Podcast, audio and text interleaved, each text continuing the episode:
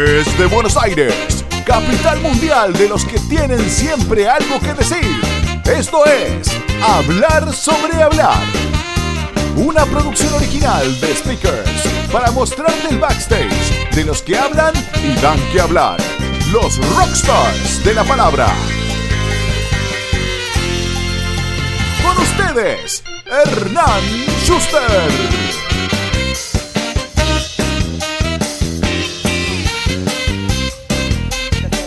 Y ella es tan versátil como provocadora y se autodefine como una persona que muta y evoluciona todo el tiempo.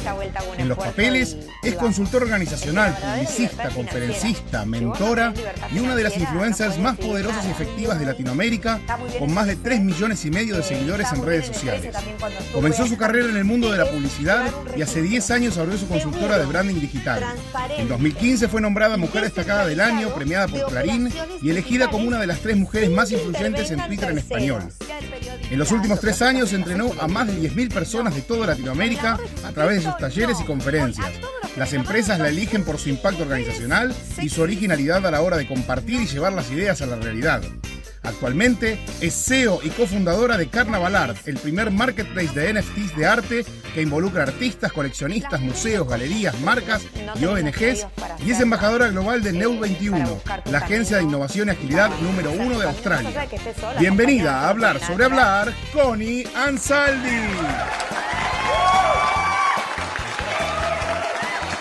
Hola Connie, ¿cómo estás? Bienvenida a este noveno episodio de la segunda temporada de Hablar sobre Hablar. Lujo total es que estés ahí del otro lado. Tengo muchas ganas de que charlemos. Hola Ernie, ¿cómo estás? ¿Cómo están todos los que están viendo, escuchando? Eh, creo que ahora casi todos viendo, porque viste que hace no mucho Spotify ya convirtió la posibilidad de que, de que todo lo que era podcast solo de audio ahora también tenga eh, la posibilidad de tener video podcast, así que en, nuestro caso, que siempre lo filmamos, están todos subidos como video, así que espero que haya mucha gente viendo esto, ya sea por Spotify o, a través de YouTube también. Así que sin más preámbulos, vamos a la primera pregunta de esta hermosa charla. ¿Te acordás, Connie, cuándo fue que diste tu primera charla como speaker? No, porque para mí eh, es una habilidad que uno la tiene desde que es pequeño, después puede desarrollar herramientas para perfeccionarlo y aprender, pero yo desde que tengo uso de razón estuve al frente eh, de las clases, al frente de los escenarios, em, al frente en general de grupos o cuando había que encontrar a alguien que vaya a expresar eh, una idea, una opinión, una consulta popular, siempre iba yo. entonces, conduje de hecho el acto fin de año del colegio para mí, el que le gusta comunicar, nace comunicador. Después hay otra persona que se convierte. En mi caso, no fue una conversión. Fue toda una carrera dedicada a, hablar y dar que hablar. Tampoco fue eh, algo dedicado. Es, naturalmente tiene que ver con, características de mi personalidad y, y surgió espontáneamente. La parte, es parte de quien yo soy. Eh, a mí me paguen, no me paguen, yo siempre voy a ser una persona que se va a expresar eh, públicamente y que tiene algo para decir, algo que, para construir desde un tema o una óptica que obviamente siempre tiene que ver con, la mía y con, con mis sesgos y con mis, mis propios conocimientos adquiridos, ¿no? Pero no es algo que, en lo que yo hice especialmente foco. Es algo que se fue dando. Eh, Bien, hablaste, hablaste antes de, cobrar o no cobrar o que te paguen o no te paguen. ¿Te acordás? Eh, quizás esta sí te acordás porque tiene un toque especial. ¿Cuándo fue la primera charla paga? No tengo ni idea.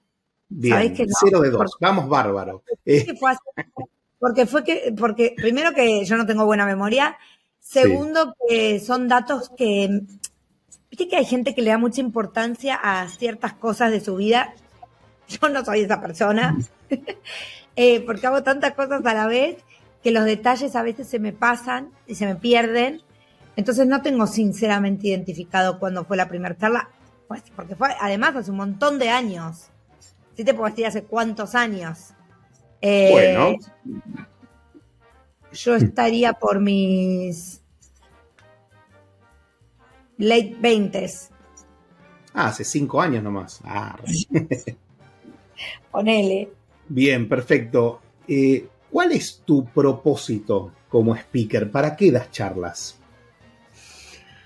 Para mí, eh, hablar en público es una herramienta de penetración masiva. Muy sexual. Eh, es una herramienta de penetración masiva porque podés llegar a muchas personas con un ingrediente y con un canal que es uno. El ingrediente es eh, la temática de la charla y el canal es uno. Y eso puedes hacer que impacte a muchas personas a la vez de one shot. Entonces, eh, como mi Ikigai, si querés, después de haberlo hecho con una profesional em, en Suecia, es inspirar, siempre lo fue. Todas las cosas que yo voy haciendo, eh, todas las actividades, negocios y y hobbies incluso están vinculados a, inspirar. De hecho, muchas de las cosas que yo ahora hago profesionalmente empezaron como era joda y quedó. Entonces, eh, sí, el factor que puedes ver en común es que siempre tiene que ver detrás el inspirar al otro a salir de un lugar donde está cómodo, a aprender cosas nuevas, a ir por más, a mejorar su calidad como, como humano curioso. Y, e ir sumando diferentes capas de eh, conocimientos que te brindan personas como yo, que compartimos lo que sabemos. Está buenísimo, está buenísimo, está además súper claro y lo tenés muy estudiado, eso me encanta también. no, te eh, juro que no.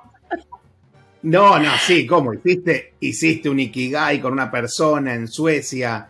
O sea, tenés. Ah, el Ikigai sí. Ahora, lo que no no son preguntas que normalmente te digo para a favor tuyo, que yo normalmente me planteo. Eh, no tienen que ver con un, estilo de vida, con un modo de vida. Algo que nace naturalmente. Siempre hay una frase de Hermann Hesse que dice, eh, quería hacer lo que brotaba espontáneamente de mí. ¿Por qué habría de serme tan difícil? Y yo, está en el Demian, en el libro del Demian. Y yo muchas veces le digo a las personas, ese es el kit de la cuestión. Porque muchas veces lo que hacemos es frenar lo que nace natural y surge espontáneamente de uno y no lo dejamos ser. Bueno, yo soy una persona que deja todo ser, lo bueno y lo malo. Y con eso camino por la vida. Excelente, me, encanta. Sos eh, bastante transparente en ese sentido.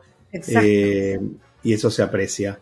Eh, si tuvieras que definir tus charlas en un tweet, vos que sos una eximia tuitera y tenés una comunidad muy grande, ¿cómo, cómo las describirías? Eh,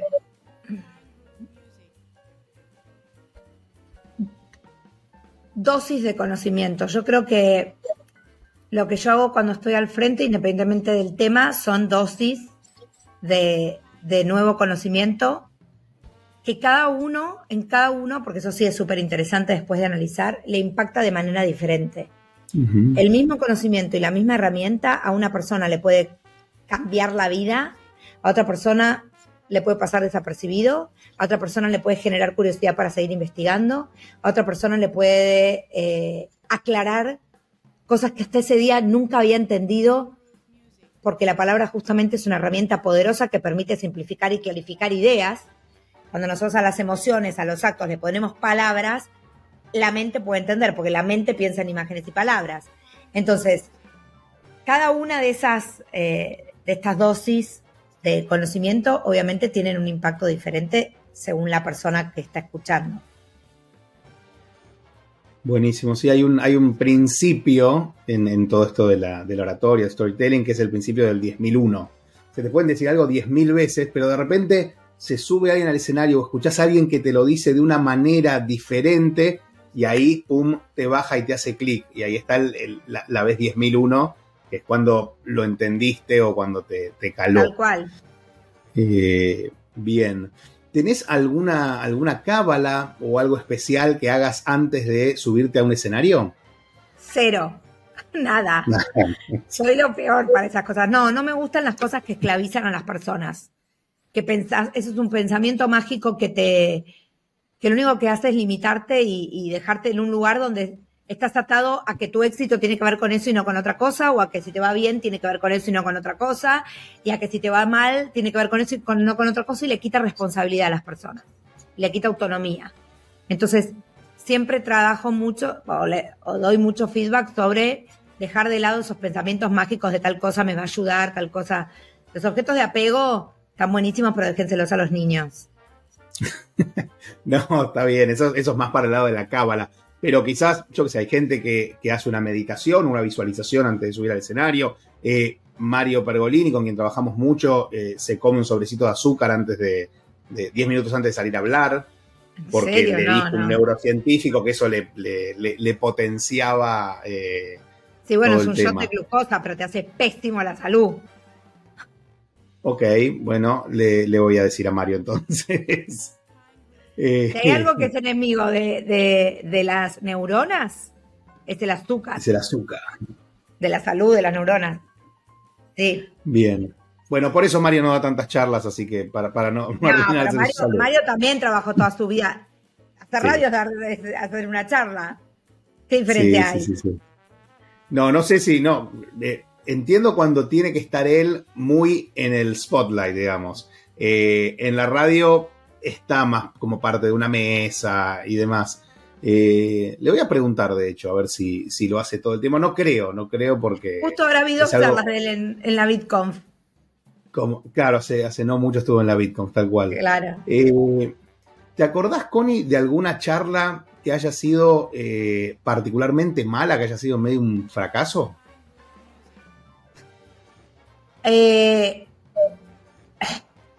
particularmente mala no, pero las charlas tienen mucho que ver con la audiencia, ¿viste? Yo me alimento mucho del feedback y de lo que está pasando con la gente. Bueno, vos me viste a mí, ¿no?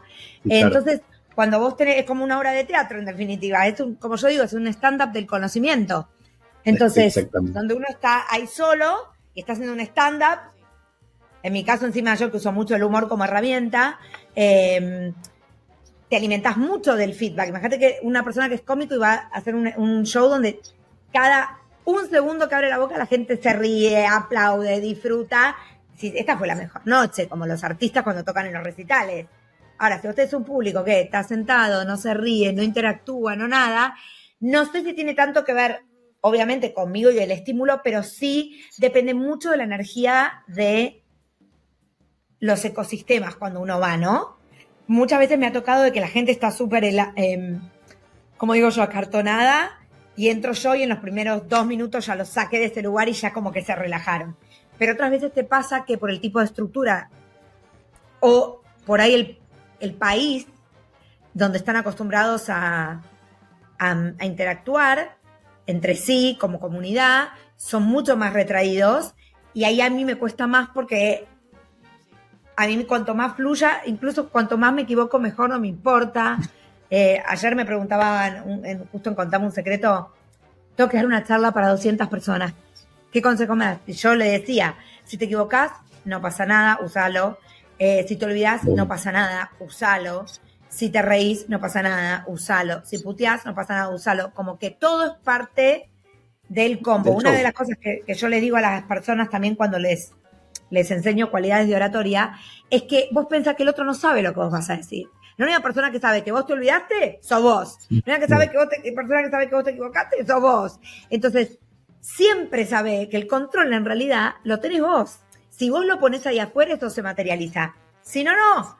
Entonces, deja, eh, ponete cómodo con tu olvido, ponete cómodo con tu equívoco y de última, hacia la audiencia aparte, pero no te persigas porque nadie sabe lo que vas a decir. Entonces, ahí andamos. Pero sí me ha pasado esto que te decía, no de charlas que, yo sentía que eran malas, sino que me pasó que la experiencia no fue tan buena porque la audiencia era muy difícil. Bien, perfecto. Eh, y hablando de audiencias, ¿te acordás si hubo alguna ocasión eh, en la cual una pregunta o un comentario de alguien de la audiencia te haya descolocado? Es muy difícil descolocar. Sabelo también. Porque aparte las, vez, las pocas veces que me ha pasado, esto más me pasó en los workshops, que alguien se, viste el que viene que sabe todo, entonces Pues, no, con, vos, con vos va muerto. va muerto porque en tres segundos te, te desarticulo y te, te, desarmo esa narrativa. O sea, entonces, a mí en un punto no me molesta porque pensá que también yo tengo 22 años de televisión, muchos de panel, entonces el debate y estar rápida en la pregunta-respuesta y cuando alguien te quiere eh, hundir, entre comillas, tenés mucho ejercicio de eso. Entonces ahí me sale más esa parte y pobre persona. Pero bueno, normalmente soy muy consciente del entorno y no, no lo hago, pero cada tanto te pasa que alguien es. o, desubicado, o te, hace una pregunta que no tiene nada que ver y... Eh, en general la gente lo que le pasa es que necesita demostrar que sabe. Entonces, no es que te hace preguntas, sino que ah. hacen toda una elaboración de una conclusión o de una cosa que está bien, pero... y Vení, vení, parate, parate vos y vení acá al frente y seguí dando la charla a vos. Es el, típico de, bueno, más que una pregunta, yo tengo un comentario y se despachan con cinco minutos de cosas eh, inconexas y al final termino y decís, eh, ¿y la pregunta cuál es? ¿O qué querés? ¿A dónde querés llegar con esto? Pero normalmente no me pasa, normalmente la gente es muy engaging y, y se divierte, la pasa bien. Digamos que estas cosas son como las cosas Sí. Eh, las anécdotas. Exacto. Exactamente. ¿Hubo alguna charla que vos hayas dicho, eh, no puedo creer que me estén arpando por esto? Eh, una charla así medio ladri. Sin botonear cliente ni, empresa, nada. Eh, mm, eso nunca me, me, pasó sintiéndolo en las charlas, sí más me pasaba cuando trabajaba en la tele, que por ahí te pagaban para ir a, cinco minutos a un VIP a saludar gente. Y vos decís, usame para otra cosa. O sea, me estás pagando por esto. No tiene sentido. ¿Entendés? La, famosa presencia. La presencia, claro. Eh, que a mí igual mucho no me gustaba hacer. Pero nunca me pasó de sentirlo en las charlas. Porque más allá de la idea del cliente, yo siempre trato de que le saque provecho. ¿Entendés? Como de. Incluso cuando solo es presentar, de que les quede como un, un tail como una cola de estela de decir, ah, en esto me gustaría profundizar. Acá me gustaría hacer un doble clic. Les dejo el sesgo de el conocimiento no develado. Entonces, tanto, en las charlas no tengo esa sensación, pero sí me ha pasado infinidad de veces eh, cuando estaba en la tele. Es, no, no puedes creer. Sí, sí, me imagino, me puedo imaginar. Eh, bien, así como resumen es si hay alguna situación que pinta medio ladri, vos te encargás de, de que no lo sea agregando valor y dando, Exacto. más. Y esto que te decía, que normalmente no, recuerdo ninguna charla puntual donde yo me haya sentido así, donde sí, obviamente hay personas que son más hábiles a la hora de plantear eventos o, o narrativas o, o espacios de comunicación y hay otros que lo hacen simplemente porque lo tienen que hacer y la gente va medio como... Después te terminan llevando algo que por ahí no lo pensaron.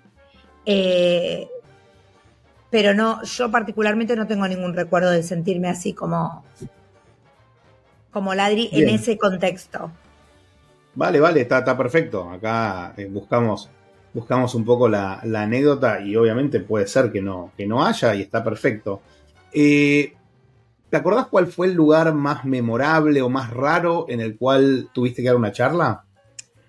Ah. Eh, bueno, memorable por lo impactante y por la cantidad de gente que había, pero miles de personas. Eh, yo cerré hace varios años atrás el Social Media Day en Tecnópolis y era el salón grande de Tecnópolis eh, que tiene una capacidad tremenda, creo que son 5.000 personas. Em, y ese evento fue como, wow, o sea, las fotos de ese evento son tremendas. Otra charla que, que me encantó y que la tengo como memorable fue una que di en San Juan, en el Teatro del Bicentenario, que es uno de los teatros más lindos que hay en Argentina. Después del Colón es el teatro más lindo que hay en Argentina, es tremendo. Si no lo conocen, y me tocó también dar ahí en el salón principal, y también eran cientos de, personas, em, y la foto es impactante porque es, es un rockstar, o sea, realmente hay mucha gente, ¿eh? y aplaudiéndote, escuchando, interactuando, todos a la vez. A mí cuanto más gente hay, más me gusta. que hay personas que se ponen nerviosas. No, yo sí, me decir, va a salir en River Plate, vamos, mañana. Chocha. Eh, y después otra charla que me gustó mucho eh, por el espacio también fue una que di ahora en, el, en, el, en OMEU, en la Organización de Mujeres Empresarias de Uruguay, en el Teatro Solís. El Teatro Solís es el equivalente al Teatro Colón de, de la ciudad de Uruguay, que normalmente no se pueden hacer charlas ahí, no lo prestan para charlas. Fue una de las primeras veces que lo prestaron y fue también, las fotos son impactantes. Y también en la Usina del Arte, que es otro lugar que me encanta ir a dar charlas, que por suerte me tocó muchas veces. Tiene una acústica que es hermosa, es cómodo, la gente está cómoda, se ve, está escalonado, entonces se ve desde cualquier lugar, ¿viste? Es una, es una maravilla la usina. La usina es una cosa hermosísima. Y hacemos provocación, el, evento principal de provocación todos los años y es. Ah, me encanta, mirá. ahí. Sí, vos estuviste en provocación eh, más 25, que, lo hicimos en otro, en, otro lugar. Claro, exacto, no era eh, ahí. Fue acá, por Palermo. Fue en el en Gorriti Art Center. Sí, sí, pero no, también era re lindo, ¿eh? Sí, estaba buenísimo. Estaba bueno, era, otra. Pero la usina tiene, tiene, otra. Era más café. Gorriti era más café concert, esto era teatro, teatro. Eh, bueno, y después cuando voy a dar charlas por el mundo en otro idioma, que también me fascina, porque es un desafío que se rían en otro idioma, que entienden las, entiendan las ironías en otro idioma, que, que se animen a interactuar cuando estás con públicos extranjeros que me toca mucho. Ahora acabo de dar una charla para eh, Abu Dhabi, justo hoy salió el podcast y ahora me quieren llevar a Arabia Saudita. O sea, imagínate que es de verdad gente muy distinta. Estamos hablando de Estados Unidos. Entonces, eh, bueno, eso, esos lugares también son muy desafiantes y, motivantes. Hermoso, hermoso desafío. ¿Y, ¿Y, te acordás, Connie, si hubo alguna persona o, cuál fue la persona más grosa con la que compartiste escenario o evento? Eh, a ver, es un poco tricky, te voy a decir por qué esta pregunta. Porque una cosa es grosso a nivel eh, Gary V, suponete. Grosso para eh, vos.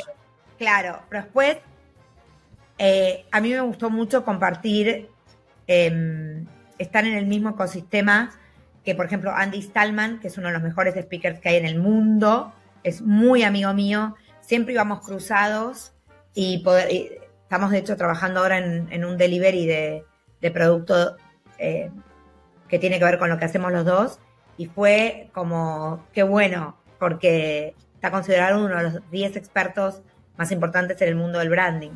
Y después, eh, otro escenario que me impactó muchísimo fue, eh, yo estuve ahora eh, siendo host junto con Adrián Garelic de, en South by Southwest del evento de NFTs.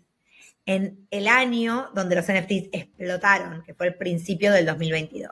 había mucho FOMO con esta charla. Y ahí, en los escenarios, nosotros éramos speakers y en el escenario South by Southwest estaba el hermano de Elon Musk, Nadia Riot, de Pussy Riot, eh, gente muy, muy grosa eh, de todo el mundo, además, yéndolos a ver a ellos. Estaba, por ejemplo, Bob Odenkirk, que es el protagonista de Better Call Saul, y eso fue muy también impactante.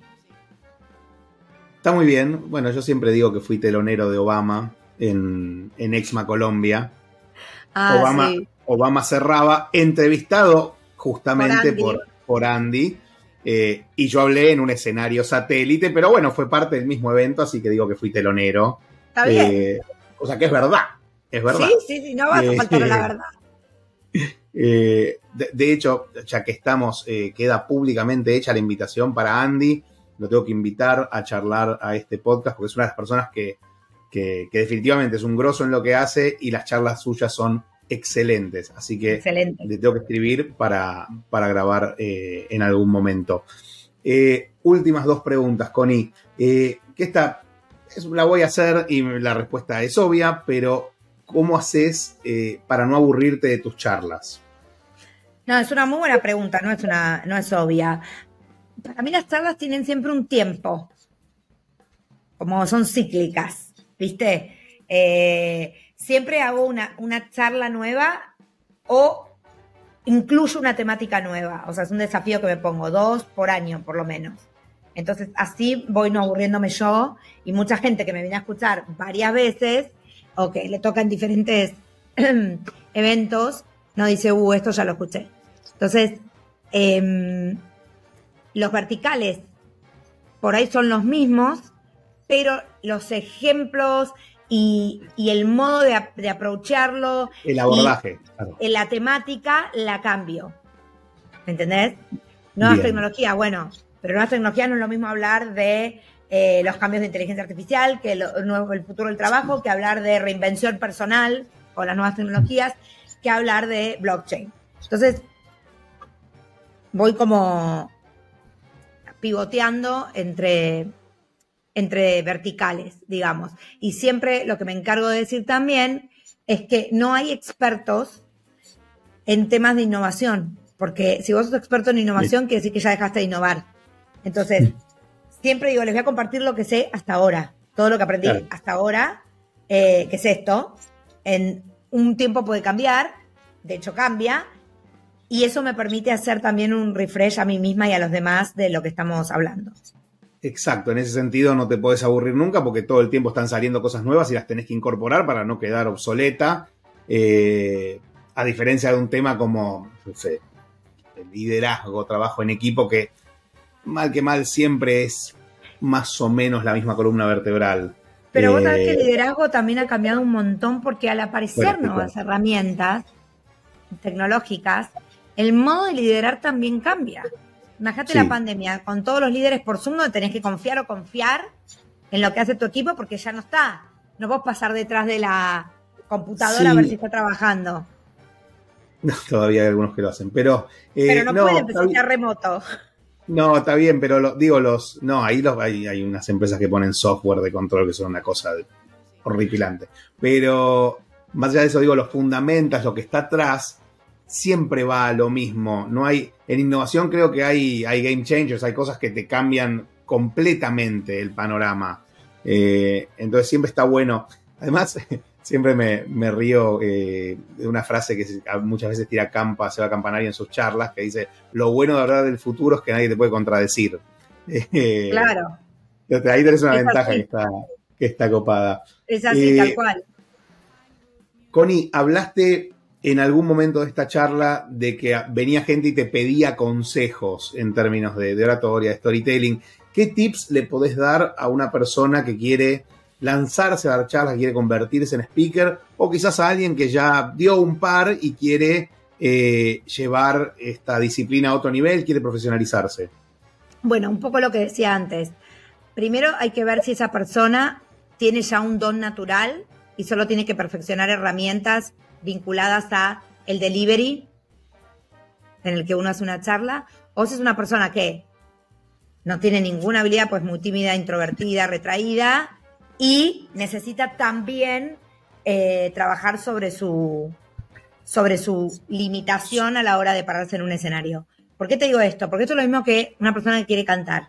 No es lo mismo que quiera cantar yo, que no tengo un don natural para cantar, pero que con muchos años de estudio podría entonar muy bien. Y si quisiera ser cantante, pero me llevaría muchos años, porque no es algo que nació conmigo, versus una persona que Vos decís, a los tres años no puede ser que cante así, abre la boca y le sale que igualmente necesita técnicas, herramientas para no quedarse sin aire, para pulirlo, etc. Por eso te hago esta diferenciación. Si vos sos una persona que tenés un talento innato en la técnica de la palabra, bueno, cuando yo estudiaba Relaciones Públicas había una, una materia que era técnica de la palabra y era la única en la que yo tenía 10 hay un montón de cosas que uno puede aprender y perfeccionar que tienen que ver con el rapport natural, el rapport artificial, lenguaje corporal, etcétera, etcétera, que son cosas que no la tenés tan en, no estás tan aware y son súper útiles y hacen todavía tu charla mucho más eficiente. Ahora, si sos una persona que no tiene ninguna habilidad, innata, que es tímida, que no sé cómo voy a hacer para pararme, que hay, pero tiene mucho conocimiento y quiere compartirlo, porque también está lleno y está buenísimo, esos son los mejores desafíos, ahí sí tenés que tomar eh, ya más profundo clases de oratoria, de lenguaje corporal, de PNL. Em, yo recomiendo mucho hacer clases de teatro, todo lo que tiene que ver con exponer la propia vulnerabilidad. ¿Por qué?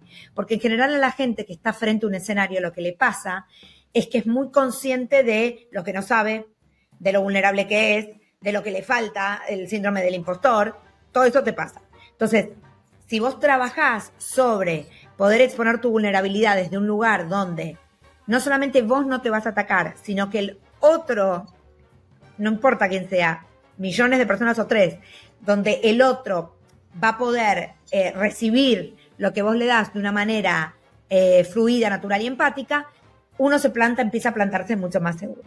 Y otro también, que tiene que ver ya más con la charla en sí, que es adquirir herramientas de cómo hacer una entrega a la hora de dar una charla que tenga sentido, que cuando empezás la introducción, el nudo y el desenlace hagan que a la persona se le fije lo que vos le estás diciendo y le impacte. Excelente. Bueno, tips clarísimos. Ya vamos a hablar un poco más de, estas cosas de, del don innato o no. En esta última sección de este episodio de la soledad, que es el PRODE. El para PRODE, el mundial que nadie le acertó. Además, para el mundial, es que Vos sabés que hay muchos millennials que no tienen ni idea qué significa PRODE.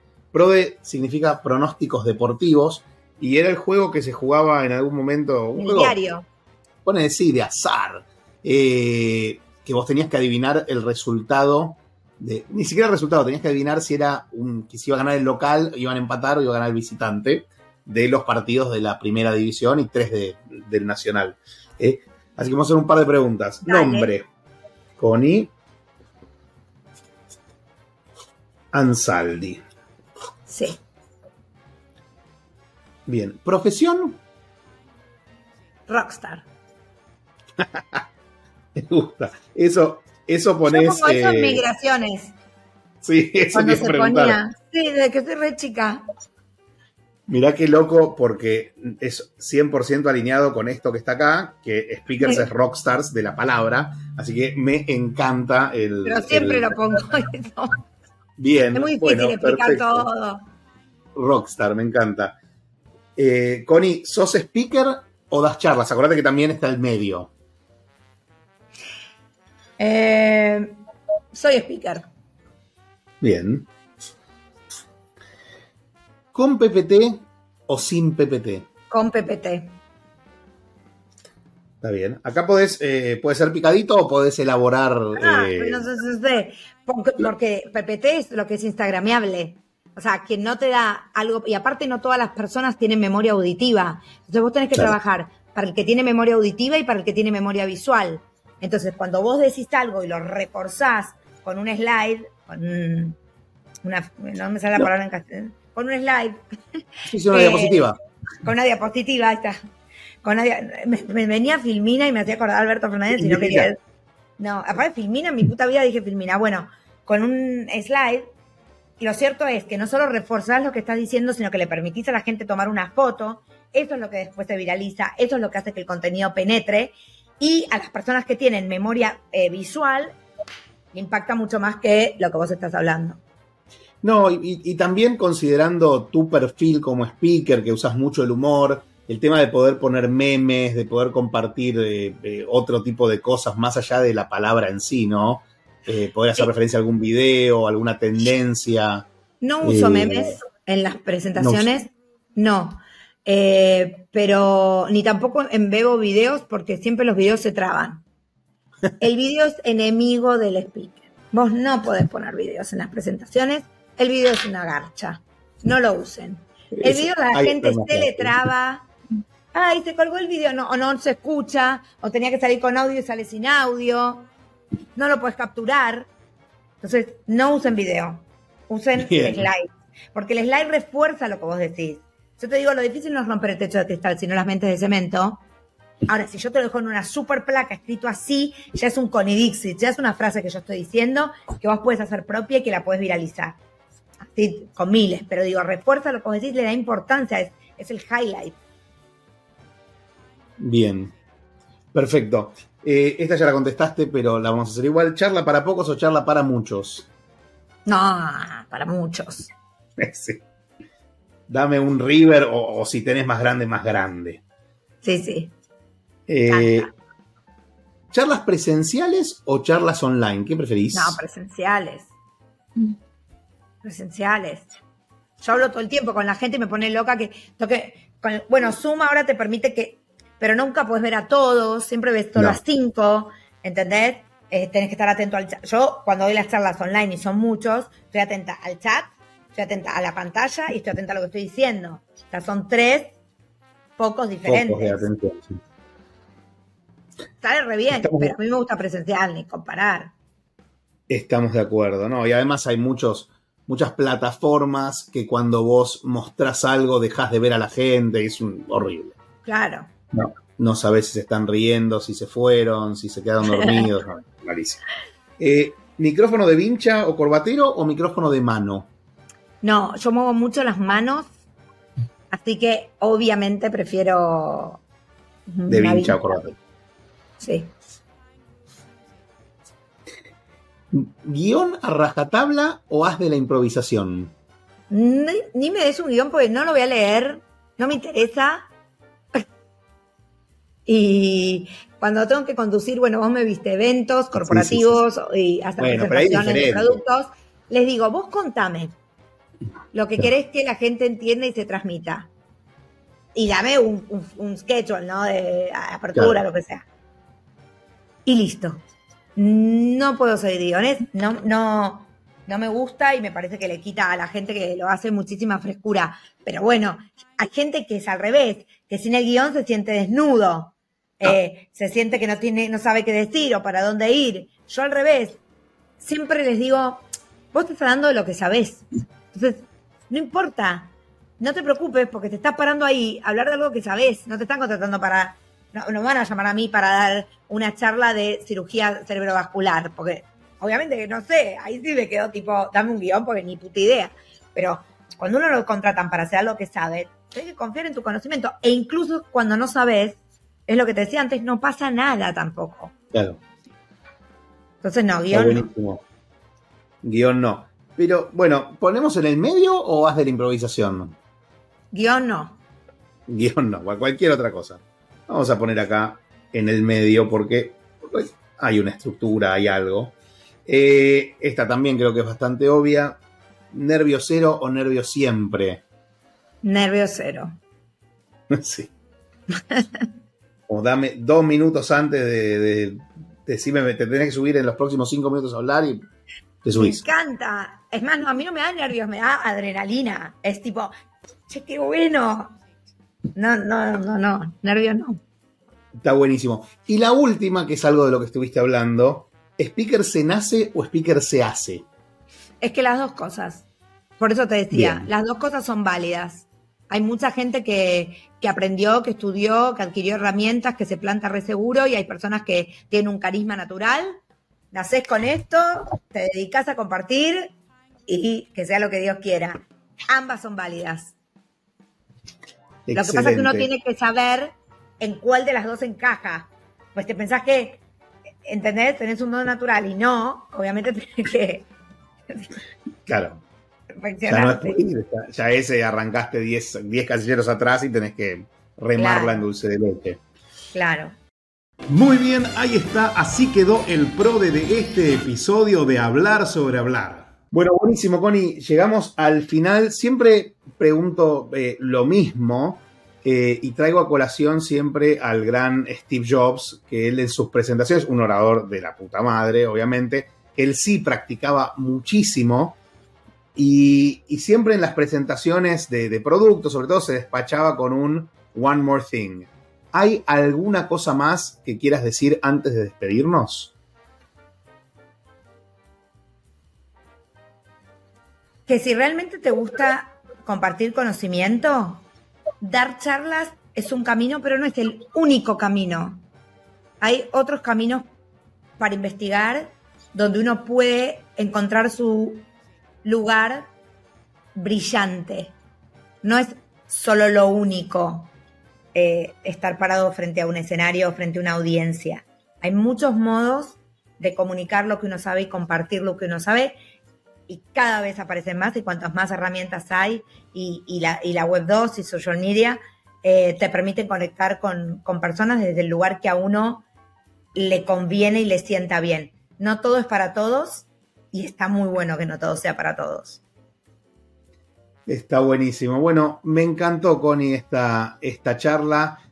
40 eh, minutos a palo y palo. Eh, gracias de vuelta por, por, sumarse, por haber estado del otro lado.